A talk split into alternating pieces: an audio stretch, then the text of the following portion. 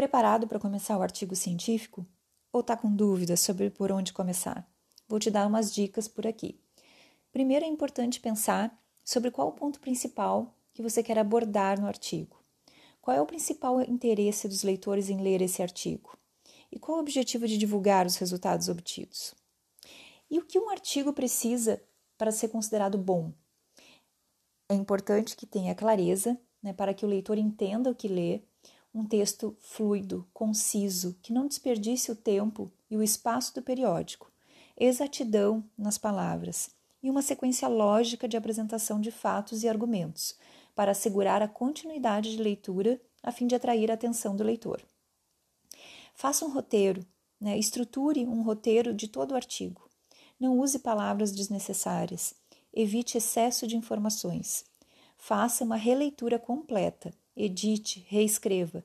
Escrever é um ato de criação e recriação. Mas por onde começar?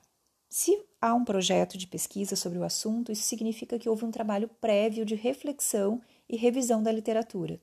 Esse texto pode ser utilizado ou adaptado, em especial para, para sessões de introdução e método.